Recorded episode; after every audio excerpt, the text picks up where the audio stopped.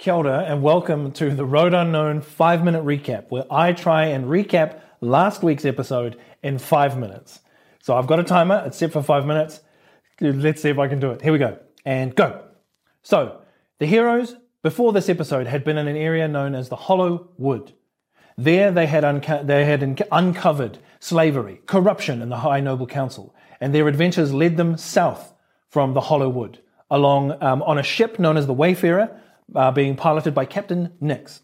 The heroes we met were Balthazar Hines, noble high elf redemption paladin, Shasta, ghostwise uh, halfling, trickster cleric, Law Maros, who is a Triton sorcerer, and Soddington Ottersluice, Soddington Ottersluice, who is a gnome wizard, guardian gnome of the Wandering Wood. The heroes had ventured south on the Wayfarer into an, a city known as Selgaunt. They had learned that someone named Terrace the Foul was overseeing these, these nobles who were involved in, in slavery and corruption and extortion and exploitation. And Captain Nix had noticed that she had memory blanks. She didn't remember passing through Selgaunt, even though she knows she has to go through there on her usual route. But she didn't know why it wasn't written in her logbooks and why no one could remember.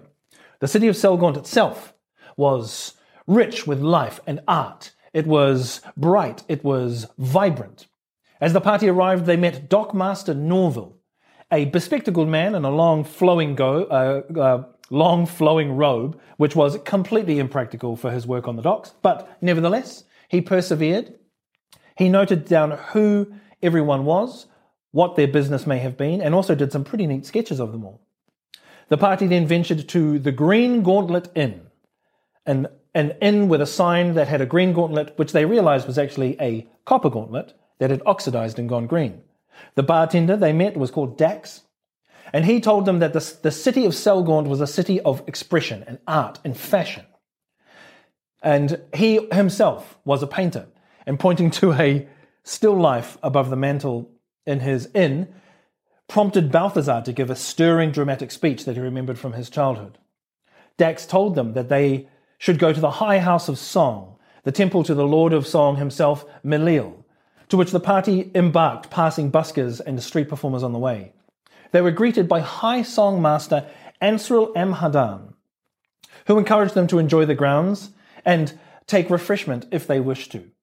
They encountered a school teacher who was trying to wrangle kids into a school play. The kids took one look at Balthazar, as shiny as he is, and instantly recruited him into the show. He played the role of Prince, Lulu and Susan were griffin riders, and Terence was a dragon. As Terence came out and roared, both Shasta and Law used their magic to make him amazing. And Balthazar, wanting to improve upon that performance, took out his greatsword, ignited it with holy flame, and scared off Terence. The kids asked him how he got so great, and he said he was a paladin, and that to be great, you just have to follow your dreams. So Lulu promptly declared that she would be a paladin. The party left the High House of Song. Shasta noticed a white cloaked, white cloaked figure heading towards them. The figure tried to bump into them, but Shasta dodged out of the way, and she saw that they had left a white card on the ground that said 13 Stockman's Way, Kozakura District, uh, midnight. Not knowing where this was, they ventured to a cartographer's to try and find a map of the city. There they met Varum Stillbrand, who pointed out that he had been commissioning cartographers to map the Forgotten Realms, pointing to a large parchment behind him with various areas printed, uh, sketched out.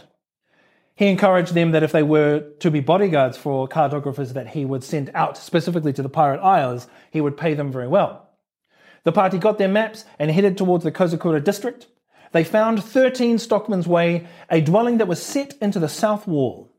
Venturing atop the south wall to peer over the other side, they noticed that the house itself was built into the wall, but didn't protrude any further. Beyond the wall, they saw the outskirts, a collection of settlements and towns that were still within the jurisdiction of the city, just not inside the walls.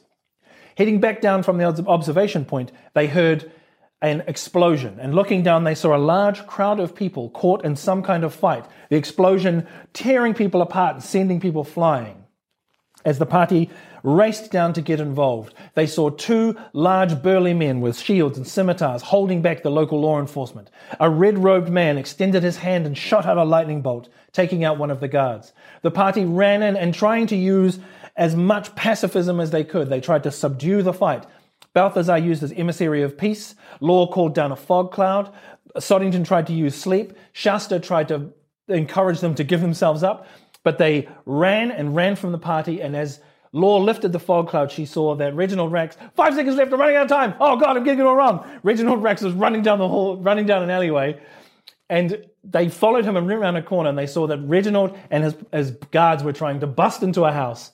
And when they eventually got in, they found themselves in an empty room with a bunch of really cultish looking people and an arcane sigil on the wall. And Reginald Rex turned himself around and said, Look, I can explain. And that's where we ended. Oh man, that was hard. Faster next time. Less details next time. Get to the point. That's what it is. All right. Good.